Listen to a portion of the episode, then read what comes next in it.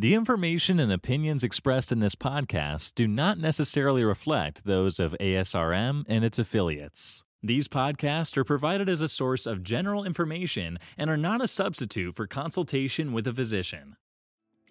I think a lot of people out there think that if we do a test, we can look for everything. And if it comes back to be uh, a negative or a normal test, everything, you know, the child will be healthy, et cetera. So I think there's a lot of misconceptions out there, which obviously is the topic of our conversation today. The role of genetic counseling in reproductive medicine is complicated, and there are misunderstandings about how genetic counseling works. Today I speak with Jill Fisher, who is the director of the genetic counseling program at Kean University, about misconceptions about genetic counseling. I am Jeffrey Hayes, and this is ASRM Today. Welcome to ASRM Today, a podcast that takes a deeper dive into the current topics in reproductive medicine. When I sat down with Fisher, I asked her, What is the role of a genetic counselor?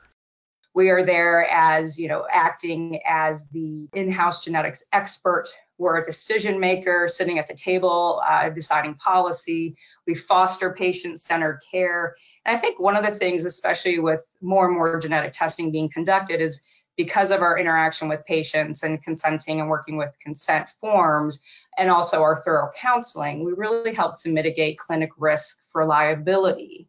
We may be hired like with a specific thought in mind of, oh, we're going to work with the PGD team. But once we really get there, I think the reproductive endocrinology team realizes what an asset we can be. And so, kind of a broad brushstroke look or an overview is that we can really help with program initiation and oversight just generally, but have different areas male or female infertility, carrier screening, donor gamete programs. Myself, it was PGT, pre implantation genetic testing.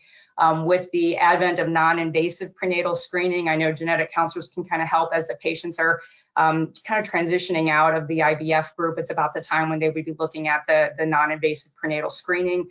And lastly, I think having that another person on the team, not just a psychologist, but the genetic counselor, really to offer that psychosocial support for patients. So, then what are the major misconceptions about genetic counseling that you would like a reproductive practitioner to know? Um, I think one of the main things, and I've seen this over the years, is that and I'm going to get into science things here, but both members of a couple need to have the same mutation in a recessive gene for the child to be at risk. And you know they have couples cycling who have different mutations for the same gene and they thought that that was safe uh, quote unquote safe and and my answer is basically that's not true and and for these autosomal recessive conditions if each member of a couple has a mutation in the disease causing gene, there is risk. And that risk specifically is 25%. And that means it's 25% chance that both members of the couple pass that mutation and therefore the child receives both mutations, has those two mutations. So, how do geneticists come up with these numbers? I had a lot of people that didn't know how we came up with these numbers. And it's not that we created these, this is actually a mathematical way back from the beginning of genetics. But a very simple equation for this is that we look at a multiplication of what is the chance the first member is a carrier, multiply that by the chance they would pass the mutation, multiply that by the chance the second member of the couple is a carrier and multiply that by the chance they would pass the mutation. But autosomal recessive diseases have various numbers of mutation, just depends on the disease. So, for example, sickle cell anemia, there's only one mutation. You either have it or you don't. Another example would be cystic fibrosis. There are over 2,000 mutations. So that that's a lot of mutations. Can the mutations vary in type? When it's a disease that has many different mutations, the mutations can actually vary in type. They can be overt and just completely stop the gene from working, or they can modify the protein that the gene makes. So it just functions less. Maybe it functions at 80% or, or worse at 20%. So as a whole, mutations can be severe, they can be moderate or mild. So even with these recessive disorders, even though the risk is 25% for the couple to have a child that's affected, the severity of the disease can vary depending on the mutations present.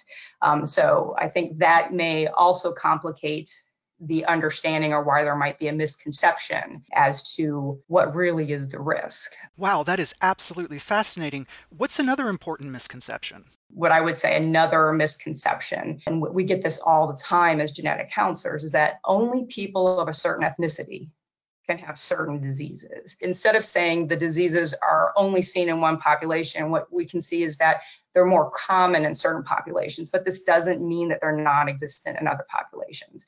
And this all kind of, in a sense, it just goes back to, to evolution or, or just the scientific thought process behind these. And some of the things that we really know that, that cause a disease to be more common in certain populations are things like founder effect would be a large number of people in a population come from a smaller number of individuals. So if that mutation was common in this smaller group of individuals, it was perpetuated within that what becomes that larger group of people. And you see this a lot with people that want to um, say marry within a, a certain ethnic group or larger, maybe their religion. One of my first positions we actually were uh, working on pre-implantation genetic testing for a condition called Tay-Sachs disease. Tay-Sachs disease is prominent in the Ashkenazi Jewish population, and it was thought that it was really solely in that population. And so, what was very interesting is that we had some women coming to us that were from a Christian community in Louisiana. And their story was really quite unique. They actually had children that um, succumbed to the condition of Tay Sachs disease finally the diagnosis was made, it really shocked everybody because that's not what was expected because they weren't of Ashkenazi Jewish background. And so these women actually created or formed a little group and they went around and did carrier testing in their community. And what was revealed from that is that the carrier rate of those people in that population rivaled those of Ashkenazi Jewish background. And so, what's interesting is if you look at history um, of the Creole population in Louisiana, this condition, which had been called lazy baby syndrome because they didn't know it was Tay Sachs disease, what we found in working with and looking at historians is that there actually were people from France that back in the 1600s uh, settled in Nova Scotia, and then they were forced out by the British. And so um, they kind of settled in different areas in North America. But what ended up happening is you have this um, group of French Canadians in Quebec that have a high rate of this carrier incidence. And then you have a population of this group that ended up in Louisiana. The people basically had children. This mutation was perpetuated. So here's an instance of a disease that was thought to only be in the Ashkenazi Jewish population to be actually because of a founder effect in people in French uh, Canada as well as in the, in Louisiana. So then, does a clear test guarantee a healthy child? I think a lot of people, medical people as well as lay people, think that genetic tests look for everything. So that if I have a test in pregnancy, say a CVS or an amniocentesis, my child will be healthy if the results of that prenatal test are negative. The answer is no. Um, so whenever we do genetic testing, to the accuracy of that test, I always tell whoever it is, patients, physicians, et cetera, that the test, if we get a normal result, it greatly reduces but does not eliminate risk. What about the heterozygote advantage? The heterozygote advantage, the scientific term, um, all that means is that there's selected advantage to being a carrier. And a carrier, that person is healthy. They don't have symptoms of this, the disorder because, as we said, it takes mu- two mutations to actually cause the disease. But being a carrier can actually be an advantage in certain situations. And I think a couple examples that probably most people have heard of one is sickle cell anemia, if we're a carrier for that, that it's protective against malaria. And another one is cystic fibrosis. And that was if we were carriers of cystic fibrosis, that was protective against cholera. Um, and therefore, since they survived, those mutations perpetuated in that population as they went on to have children. But um, you know, we talk about this and saying that these conditions are, are more common in certain populations, but I said earlier that doesn't mean it's not in other populations. Is it easy to add a genetic counselor to an existing staff? I have a lot of physicians coming up to me and saying, Hey, you know, I really think this is valuable. I'd like to have a genetic counselor. I just think it's really difficult. How do I even add one to my team? And can I even do it? I, I you know, I don't know if I can really support it. It's really not difficult to add a genetic counselor. There are oodles of genetic counselors out there now. Um, we have so many of them that are interested in this arena. Myself and other program directors of training programs are making certain that the genetic counselors that are coming up through the ranks are familiar with assisted reproductive technology and what, what we can do as genetic counselors on these teams those groups that have genetic counselors, they have them. Some are full time, some are part time. I have a few colleagues that actually are in private practice and they contract with groups. So those are all easy ways to work around it. What's one major change in genetic counseling that you foresee in the near future?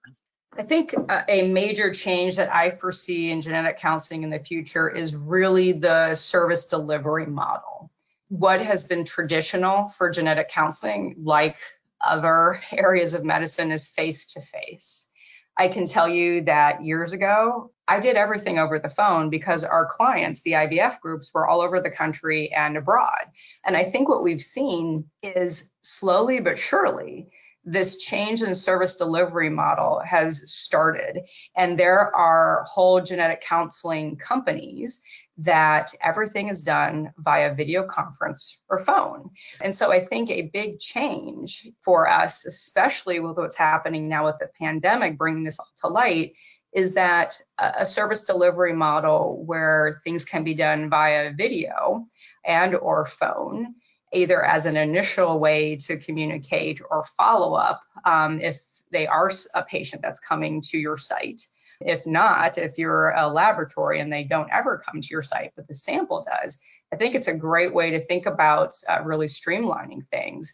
Um, and as we move forward with this, there are many ways we can take advantage. You know, back in the day when I was just using phone, I would actually send pictures and diagrams to people. But now you can do it live and you can have something interactive and really show them, you know, how chromosomes segregate or how a mutation moves within a family. So I think that that is something that is has started, but I think it can really move forward as we think of really having thorough care for the patients, thorough consults so that they understand the testing, but also keeping it in line with something where we can see the number of patients that we need to, knowing that they're all not going to be face to face. Jill, thank you so much for taking time out to speak with us today.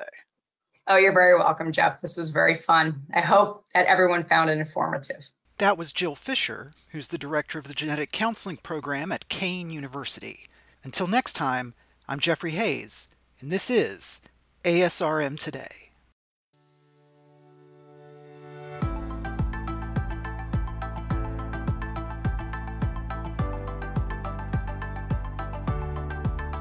This concludes this episode of ASRM Today. For show notes, other information, and discussions, go to asrmtoday.org.